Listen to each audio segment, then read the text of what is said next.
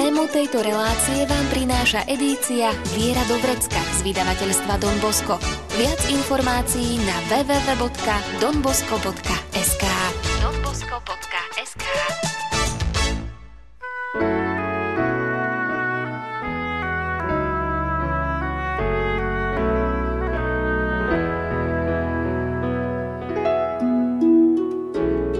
Viera do vrecka.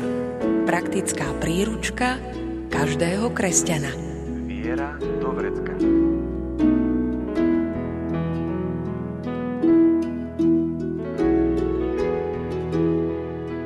Očkovanie sa odporúča ako najúčinnejší prostriedok na zamedzenie šírenia sa koronavírusu. Ochorenie COVID-19 sa začalo šíriť v roku 2019 a pomerne rýchlo boli vyvinuté vakcíny. Mnohí preto zvažujú, či sú vakcíny bezpečné. Boli naozaj vyvinuté na rýchlo je potrebné očkovať aj dospievajúcich a uvažuje sa nad očkovaním detí proti koronavírusu? Aj na tieto otázky nám dnes odpovie a problematiku objasní virologička Biomedicínskeho centra Slovenskej akadémie vied, docentka Tatiana Betáková. Zaznie hudba podľa výberu Diany Rauchovej. O zvukovú stránku sa postará Marek Rímovci a nerušené počúvanie vám praje Andrá Čelková.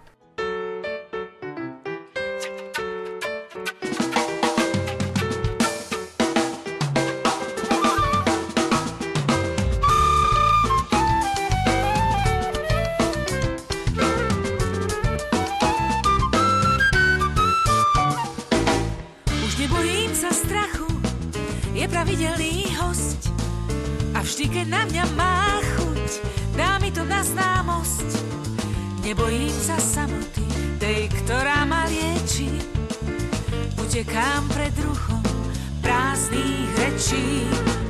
Odpúšťam dopredu, tebe, sebe a iný. Veď každý z nás má v srdci svoje vlastné kliny. Neublíži slovo, ak nie je riadená strela. Podá iba neláska a priamo do cieľa. Skúšam nájsť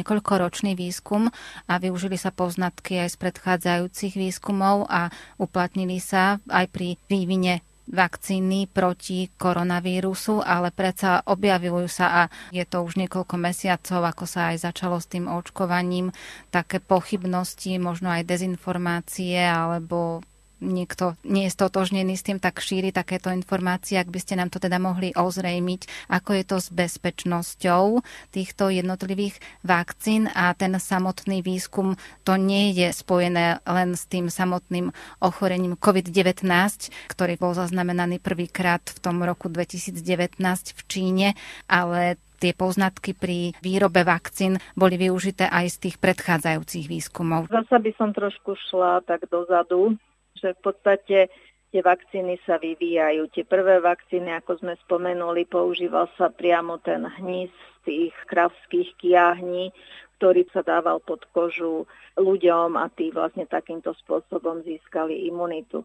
Postupne potom, keď sme zistili, že treba tieto vírusové ochorenia spôsobujú vírusy, začali sme definovať v 50 rokoch, čo to ten vírus vlastne je. Začali sme sa učiť množiť tie vírusy. Tak tie prvé vakcíny boli vlastne, že sa používali živé vírusy na očkovanie, ale sa nejakým spôsobom oslabili napríklad tak, že sa kultivovali, teda množili tie vírusy na rôznych médiách alebo napríklad v kuracích vajíčkách, čo teda nebolo ich prirodzené také akože prirodzený hostiteľ, prípadne sa menila teplota množenia tých vírusov, že sa buď znížila alebo zvýšila. Takže keď sa potom ten vírus podal človekovi, ktorý má teplotu 37 stupňov Celzia, tak vlastne ten vírus nemal tie optimálne podmienky, tak sa množil veľmi pomalinky a vlastne to stačilo na to, aby sa aktivoval imunitný systém a potom následne ten vírus likvidoval. Ale stále zdôrazňujem, že nerobíme vakcíny proti vírusom, ktoré sú len také, ako že spôsobujú ľahké ochorenia. Robíme vakcíny proti vírusom, ktoré spôsobujú závažné ochorenia. Čiže postupne sa prišlo k tomu, že teda usmrtíme ten vírus a len dáme vlastne ten materiál ako taký, aby ten imunitný systém to spoznal. Čiže začali sa potom teda používať tie mŕtvé vírusy, inaktivované vírusy, ktoré už sa nemohli množiť v organizme, ale vlastne poslúžili len na to rozpoznanie toho organizmu a vytvorenie teda hlavne tých protilátok. Postupne potom pri závažných vírusoch, ktoré spôsobovali veľmi závažné ochorenia, tam sa nikdy neriskovalo nejak so živým vírusom, tak sa treba zdávali, izolovali sa len tie proteíny povrchové, aby sa získala takýmto spôsobom imunita. Vývoj bol aj v tom, že na čom si ten vírus budeme pripravovať a množiť. Spomenula som tu tie kuracie embria napríklad taká chrípka, osypky a takto sa dokázali robiť na tých kuracích embriách. Len postupne sa prišlo na to, že máme tu populáciu ľudí, ktorí majú potom alergiu na vajíčka, Plus, keď vypukne pandémia, je problém zohnať takýto veľmi špecifický čistý chov, pretože to nie je znovu vajíčko a teda to kuracie embryo, čo máte bežne na dvore. Ten chov je veľmi evidovaný, sledovaný, testovaný proti rôznym ochoreniam a podobne. Ďalšia vec potom bola, že sa začali využívať bunkové kultúry, Pôvodne sa začali využívať zvieracie bunky, a teda bunky, ktoré dokážeme niekoľko rokov opakovane množiť v tom laboratóriu za sterilných podmienok. Len tam sa ukázalo, že vlastne, keďže sú to zvieracie izoláty, tie môžu tiež obsahovať určité patogény, ktoré u toho zvieraťa nespôsobujú ochorenia. Keď ich máte aj v tej bunkovej kultúre, a množíte to v tých médiách. Vôbec e, si nie ste vedomi, že by ste tam nejaký vírus alebo niečo mali, ale keď sa to dostalo do organizmu, tam to začalo robiť problémy. A práve to bol ten zlom a ten bod, že sa povedalo, musíme vyvinúť novú, bezpečnejšiu metódu na výrobu a prípravu tých vakcín. Jednak, aby tá metóda bola taká, že je dostupná, že nebudeme závisieť na bunkách, nebudeme závisieť vlastne na žiadnych vajíčkách, a podobne. Nebude tam živý vírus, aby teda aj tá práca bola maximálne aj bezpečná a neprišli sme do kontaktu s infekčným vírusom a vlastne preto sa začali vyvíjať tieto nové technológie a jednak to umožnilo aj prúdky vývoj molekulárnej biológie. Tá molekulárna biológia za posledných 10 rokov spravila ohromný skok. To je ťažko až opísateľné, ako dnes môžeme robiť veci, ktoré pred 20 rokmi sme ani nesnívali. Takže vlastne toto všetko umožnilo tieto nové metódy, plus skúsenosti a teda základný výskum, tam sú roky a roky základného výskumu a to všetko, tieto poznatky sa vlastne dávali dokopy a vlastne tie farmaceutické spoločnosti sa začali sústreďovať na vývoj týchto nových metodológií, použitia buď teda tých vírusových akoby plazmidov, prípadne teda tej mRNA na to, aby teda si potom už tá naša vlastná bunka dokázala pripraviť ten proteín, ktorý sa použije ako antigen. Čiže naozaj tam sú všetky tieto skúsenosti, plus priebežne aj počas toho, ako sa to vyvíjalo, sa robili klinické testy na všetky zložky, ktoré sú obsiahnuté tej vakcíne, ako som spomínala, napríklad aj tie lipidy, určite sa testoval aj prázdny ten plazmid bez akéhokoľvek proteínu. A tiež by som chcela povedať, že už napríklad aj v tomto 21. storočí sme tu mali niekoľko nových vírusov. Napríklad určite každý zaznamenal, že sa objavila ebola. A vlastne aj tam bolo nutné veľmi rýchlo spraviť vakcínu proti ebole Našťastie pre nás ebola nie je respiračný vírus, takže s veľkým úsilím sa to podarilo udržať v tých ohniskách vlastne v tej Afrike, že sa to nerozšírilo do ostatných častí Afriky a na ostatné kontinenty, že sme tu nemali pandémiu eboli. A cez to všetko, tam myslím, v priebehu troch rokov sa vlastne vyvinula vakcína proti ebole a títo ľudia momentálne sú očkovaní proti ebole. Takže plus samozrejme, keď sa objavil už prvý vírus SARS v 2002 roku, bolo jasné, že budeme potrebovať sa tomuto venovať. Môže sa, keď sa objavil prvýkrát, môže sa opakovane objaviť niečo podobné. Čiže tam sa okamžite začala pripravovať vakcína a získavali sa skúsenosti, ako sa ten vírus správa, ako sa správa imunita, kde sú problémy, kde treba naopak ako tá cesta, kadiaľ sa môžeme pohnúť.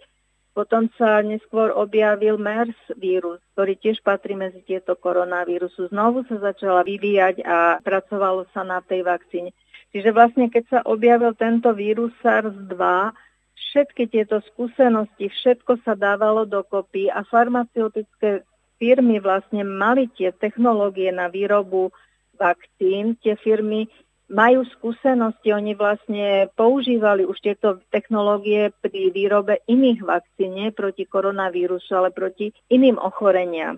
Takže sa vedelo, ako náhle sme poznali sekvenciu toho vírusu, že sme ho osekvenovali, tak sa vedelo, že treba len klinické testy, že vlastne len v tých vakcínach, ktoré už sú vyvinuté, sú pripravené, sa vymení len ten proteín, alebo respektíve vloží sa tam ten S-proteín, tie gény a môže sa to klinicky testovať, pretože vždy, vždy sa musí tá bezpečnosť overiť, čiže vždy sa robia tie klinické testy, ako náhle niečo v tej vakcíne, čo len trošku zmeníte. Takže to boli roky a roky práce, veľké skúsenosti, veľký vývoj vlastne tých molekulárnej biológie, virológie, mikrobiológie a všetkého, čiže tam sú stovky základných prác zo základného výskumu Čiže veľmi poctivá, ževnatá práca. Aj keby všetci zatvorili predo mnou dvere, viem, že ty mi otvoríš, viem, že ty mi otvoríš. Aj keby všetci povedali, že nádej nie je, viem, že ty mi uveríš že ty mi uveríš, aj keby všetci ukázali, choď preč. Viem, že ty vytasí svoj meč. Budem bojovať na tvojej strane a nepozerať,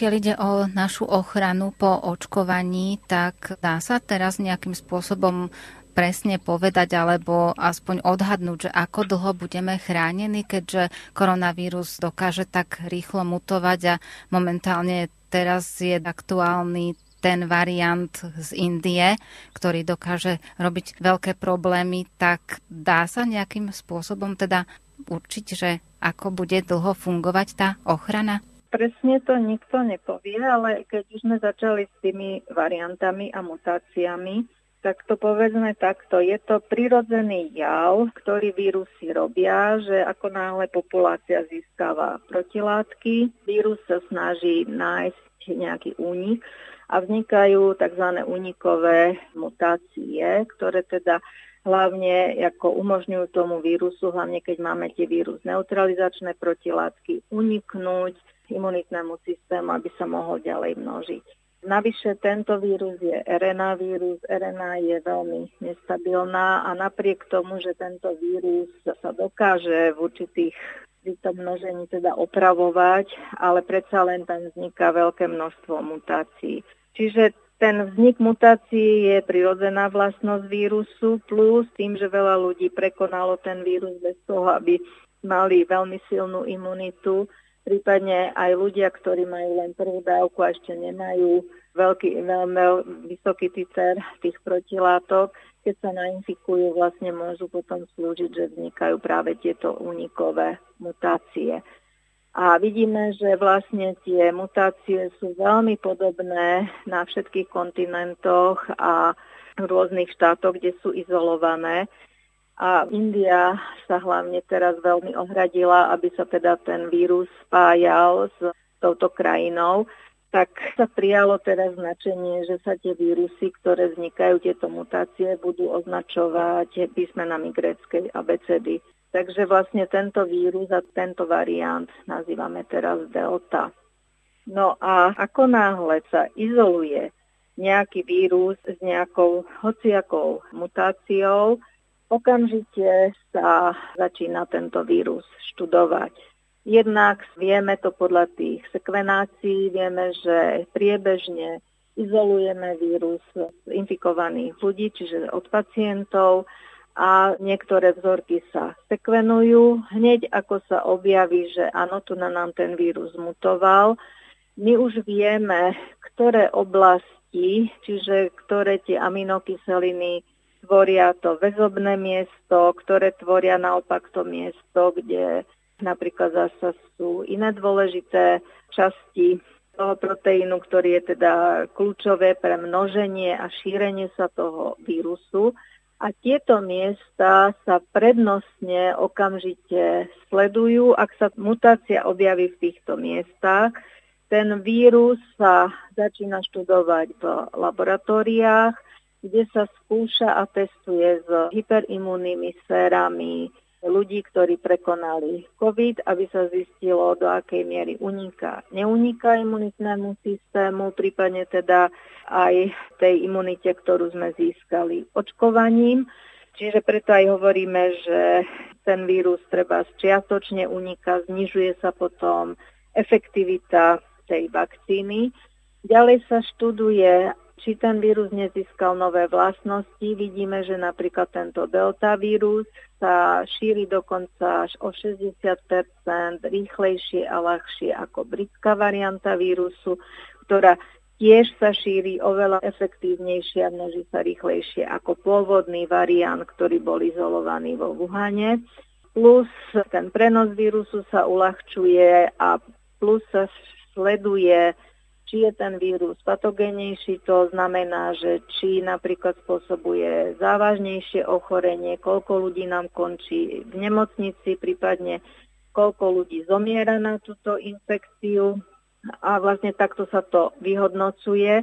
A podľa toho, že sa to takto vyhodnocuje, potom aj zaraďujeme tie vzorky, ktoré evidujeme, že tieto mutácie nám tu kolujú a existujú.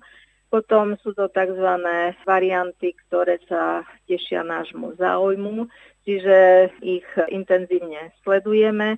A potom sú tzv. varianty, ktoré sú znepokojujúce, pretože naozaj tam už sa veľmi zvýšila tá patogenita, zvýšilo sa to šírenie medzi ľuďmi a vlastne tieto varianty potom vytlačajú tie pôvodné varianty, ktoré napríklad kolovali v tej populácii ľudí pred nimi.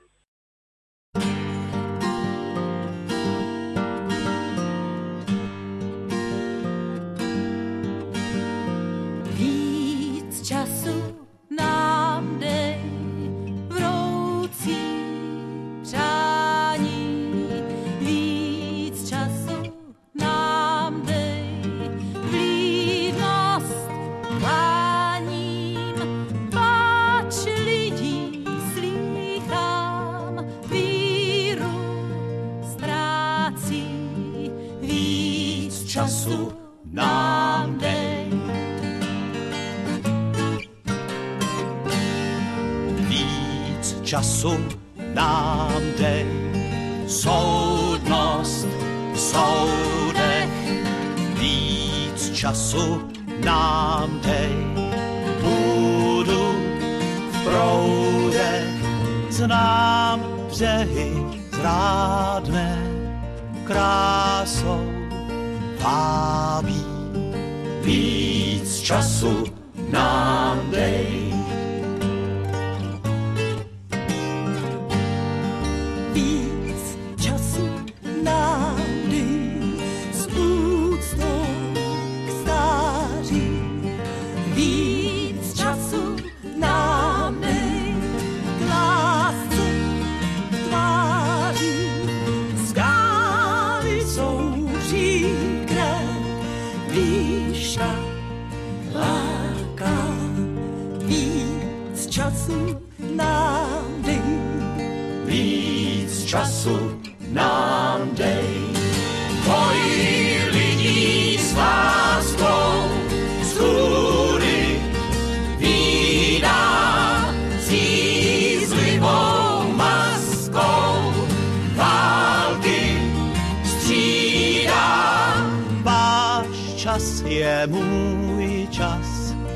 Straßen war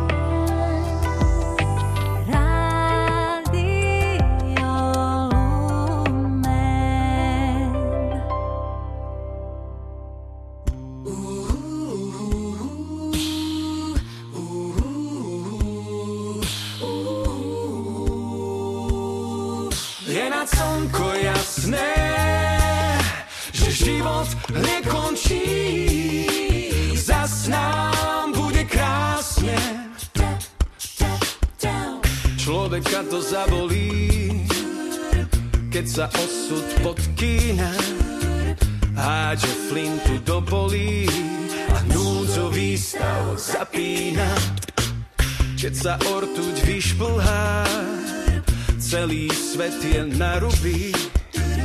Neľakaj sa môj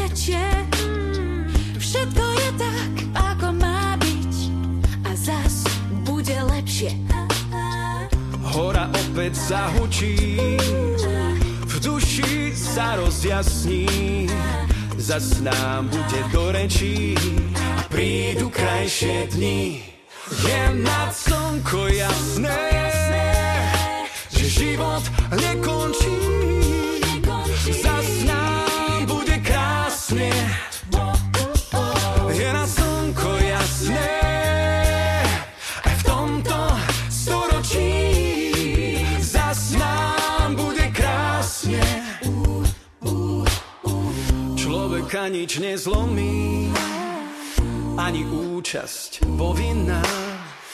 Nehádže už do polí nádej, ktorá zhasína. Je na slnko jasné, že život nekončí, zas nám bude krásne.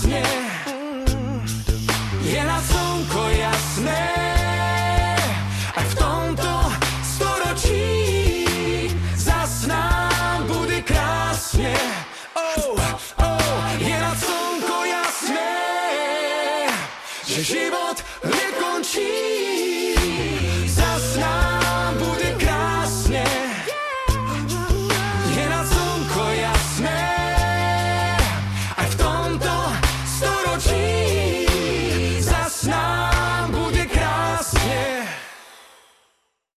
Ľudia sa dajú zaočkovať, ale napriek tomu sa odporúča ešte stále aj po tom očkovaní dodržiavať tie pravidlá rúško, odstup a ruky, čiže dezinfikovať si ruky, držať si odstup od jednotlivých ľudí, najmä od tých, ktorých nepoznáme, s ktorými sa tak často nestretávame alebo prídeme len občas do kontaktu a samozrejme aj to rúško. Je to teda taká vyššia ochrana, aby ten vírus nemohol ďalej sa šíriť a nevznikali tie ďalšie mutácie? Je to práve to, že sa nám tu šíria tie rôzne varianty a problém je, že naozaj ten vírus šíria ľudia, ktorí nemajú žiadne symptómy. Hovoríme o ľuďoch presymptomatických.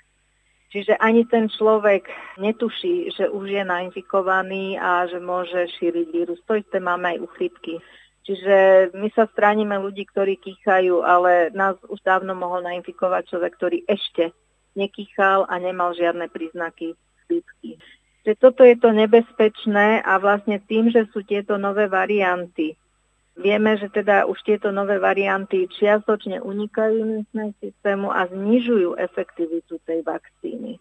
A práve preto sa odporúča aj napriek tomu, že ste zaočkovaní, naďalej používať v tých verejných priestoroch to rúško a myslím si, že to umývanie rúk a tak by malo úplne bežne aj bez koronavírusu patriť k takým úplne základným hygienickým návykom. A v súvislosti s horúčavami, ktoré prichádzajú na Slovensko v tomto roku taká prvá vlna horúčav. Ono je to dosť nepríjemné mať rúško alebo no respirátor už teraz vo väčšine okresov ani nie je nutné, ale to rúško aspoň mať ho na tvári v tých miestnostiach, aj keď sú tam klimatizácia, aj to všetko, je to dosť náročné. Tak čo by sme mali urobiť, aby sme to zvládli, aby sme dodržali tie opatrenia? Ono je to hlavne náročné pre ľudí treba na tej pošte alebo na tých úradoch, ktorí prichádzajú do styku s ľuďmi. Pre bežných ľudí, keď ste naozaj že vonku tak to rúško treba z nie je dôležité mať. Ako náhle idete do mestskej hromadnej dopravy, do vlaku, idete na ten úrad, idete do toho kina a tak, tak tam je to na mieste mať, lebo neviete, kto tam bol pred vami a neviete teda, čo všetko sa tam môže vyskytovať a proste riskovať potom, že eventuálne si pokazíte dovolenku alebo prípadne zbytočne aj teraz v lete zalahnete, keď je takéto počasie. Tam len treba naozaj tak nejak sa aj vyhodnotiť to riziko a rozlišovať. Čiže ak tam prúdi čerstvý vzduch a ste naozaj vonku, tak e, myslím, že tam to rúško ani nie je povinné, ale pre istotu, aj keby nebolo povinné, ako náhle idem do tej mestskej hromadnej dopravy, do toho vlaku, idem na ten úrad, idem niekde, kde je to uzavretá miestnosť, je tam veľa ľudí. Naozaj by som odporúčala dať si to rúško, dokázané je, že efektívne je, Veď vidíme, že je to tak efektívne, že nám poklesla aj chrípka, dokonca niektoré tie mutácie chrípky sa akoby stopli. Takže má to tú svoju funkciu ochranu. Vždy lepšie chvíľku vydržať, jak sa povie, trochu nepríjemnosti s tým rúškom, lebo zase si myslím, že oveľa nepríjemnejšie je, keď ste potom v nemocnici a oveľa nepríjemnejšie je, keď síce prekonáte mierny COVID, ale máte potom post-covidový syndrom. Nebojím sa byť slabý pred tebou.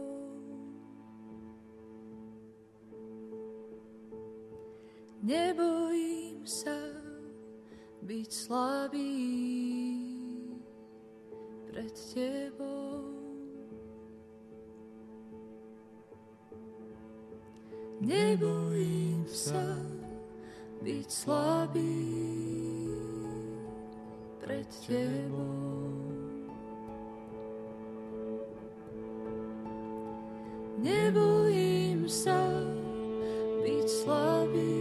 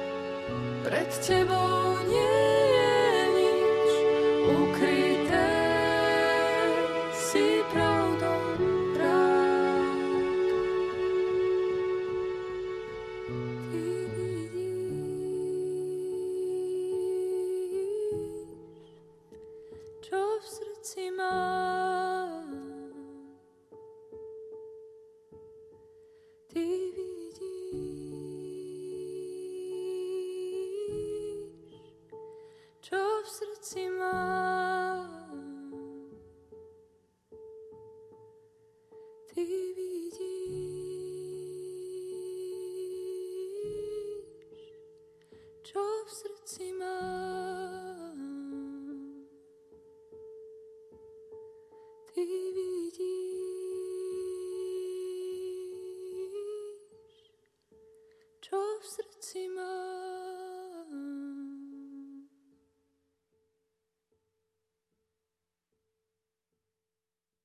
je spustené takisto aj očkovanie mladistvých, čiže od veku 12 rokov a prípadne ešte, ak sa možno uvažuje nad tým, alebo ako by to bolo s očkovaním detí. Lebo rodičia samozrejme na tie svoje deti sú veľmi citliví a veľmi zvažujú, že či by dali zaočkovať proti koronavírusu svoje dieťa, alebo nie. Tak keby ste mohli vysvetliť ešte aj túto oblasť. Ja vám to poviem na príklade vírusu chrípky. Keď máme povedzme nízkopatogény, čiže vírus chrípky, ktorý nie je schopný zabíjať. A tento vírus chrípky pustíme medzi, nechcem povedať teraz ako priamo medzi ľudí, ale vidíme to aj, čo sa deje, teda ten koronavírus, že všetky tie nové varianty zvýšili tú patogenitu.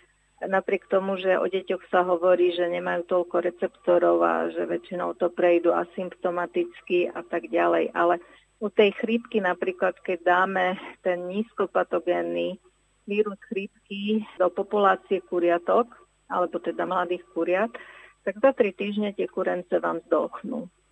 Prečo? No jednoducho ten vírus tam mal veľa tých kuriat, mohol sa veľa množiť, našiel si vždy nového a nového hostiteľa a vznikol vysokopatogénny kmeň vírusu chrípky, ktorý získal tú schopnosť, že dokázal zabíjať. Toto sa bežne deje v prírode. Poznajú to chovatelia kuriat, preto sa potom tie kovy musia zlikvidovať. Preto vlastne deti ostali doma, takisto ako rodičia, keď bol lockdown.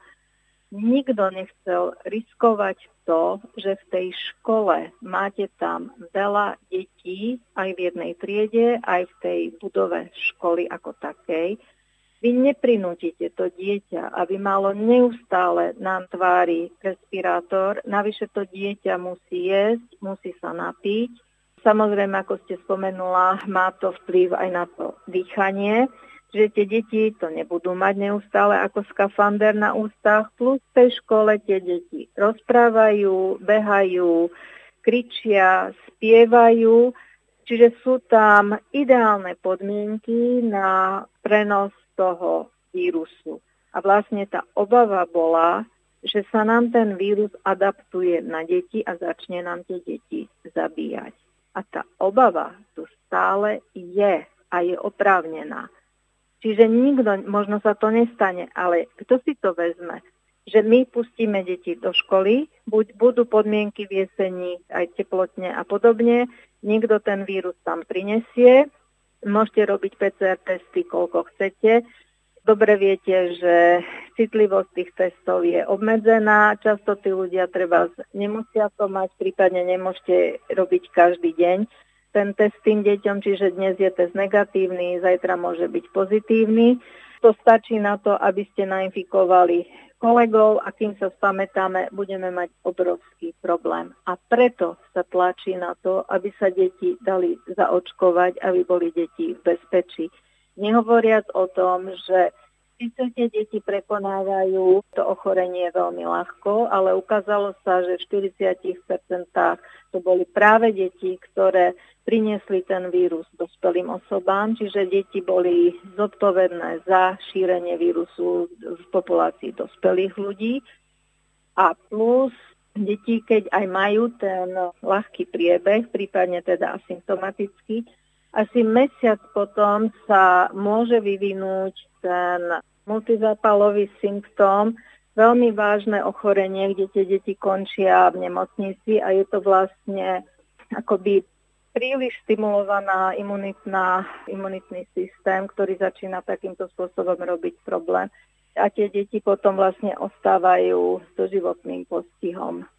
Takže aj preto nikdy neviete, ako aj vaše dieťa bude reagovať alebo teda nebude reagovať na prekonanie infekcie koronavírusom. A ďalšia vec, ktorú tiež treba zvažovať je, dobre prekonáte to bezpríznakovo, keď sa nakazíte prvýkrát. Vieme dobre, že tam imunita nevznikla, protilátky nemáte.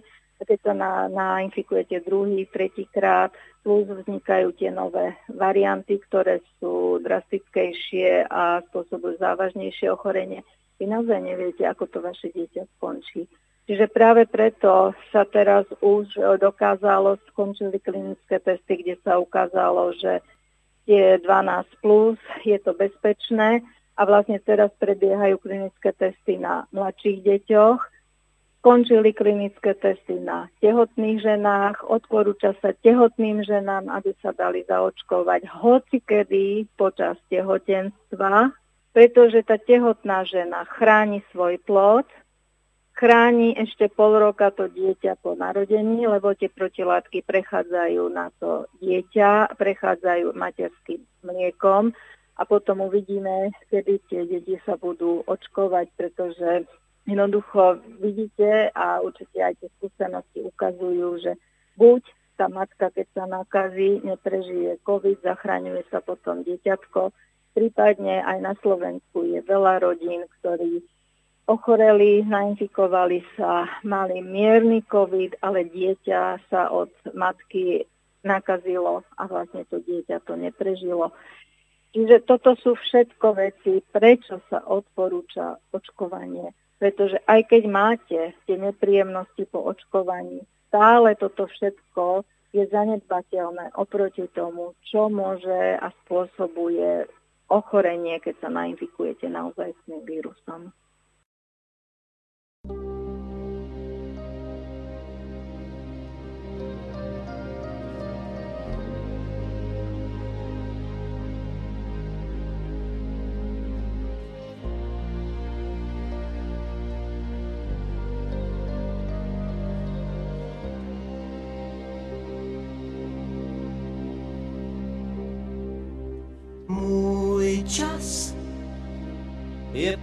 Pouho pouhé prozatím.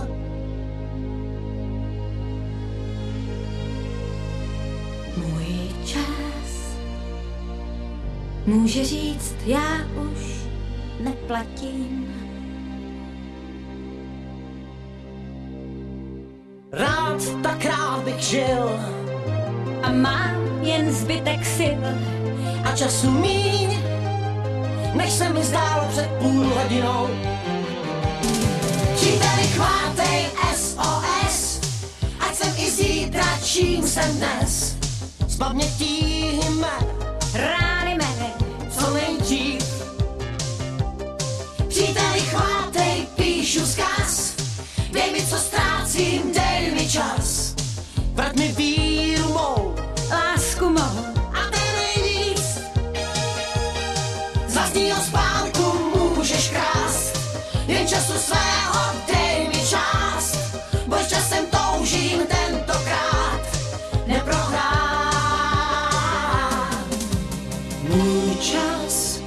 to jsou jen chvilky takové. můj čas se ocit v tísni časové.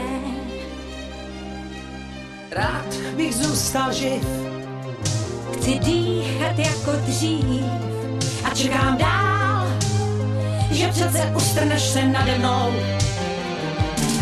Příteli, chvátej SOS, ať jsem i zítra, čím jsem dnes. Zvatně tísněme, strasti mé, co nejdřív. Příteli chváty, píšu zkaz, dej mi, co ztrácím, dej mi čas. Vrať mi víru mou, lásku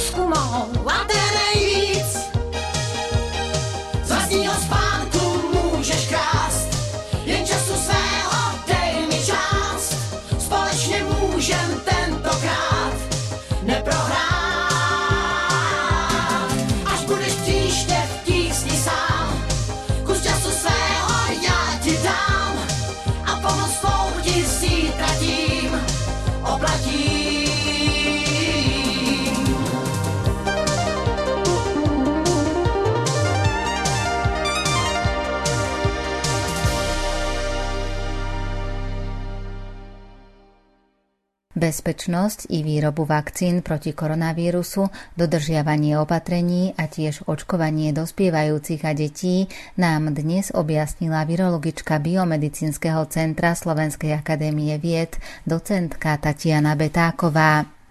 V súvislosti s pandémiou koronavírusu a tiež očkovaním sa stále objavujú rôzne informácie. Rozlíšiť, čo je pravda a čo je dezinformácia, naozaj nie je jednoduché. Ako sa správne rozhodnúť aj z morálneho hľadiska a aké sú stanoviská cirkvy, ozrejmíme si na budúce.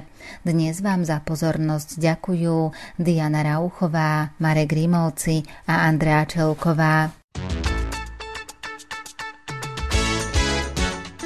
Tému tejto relácie nájdete v edícii Viera do vrecka z vydavateľstva Don Bosco. Viac informácií na www.donbosco.sk donbosco.sk zrezavých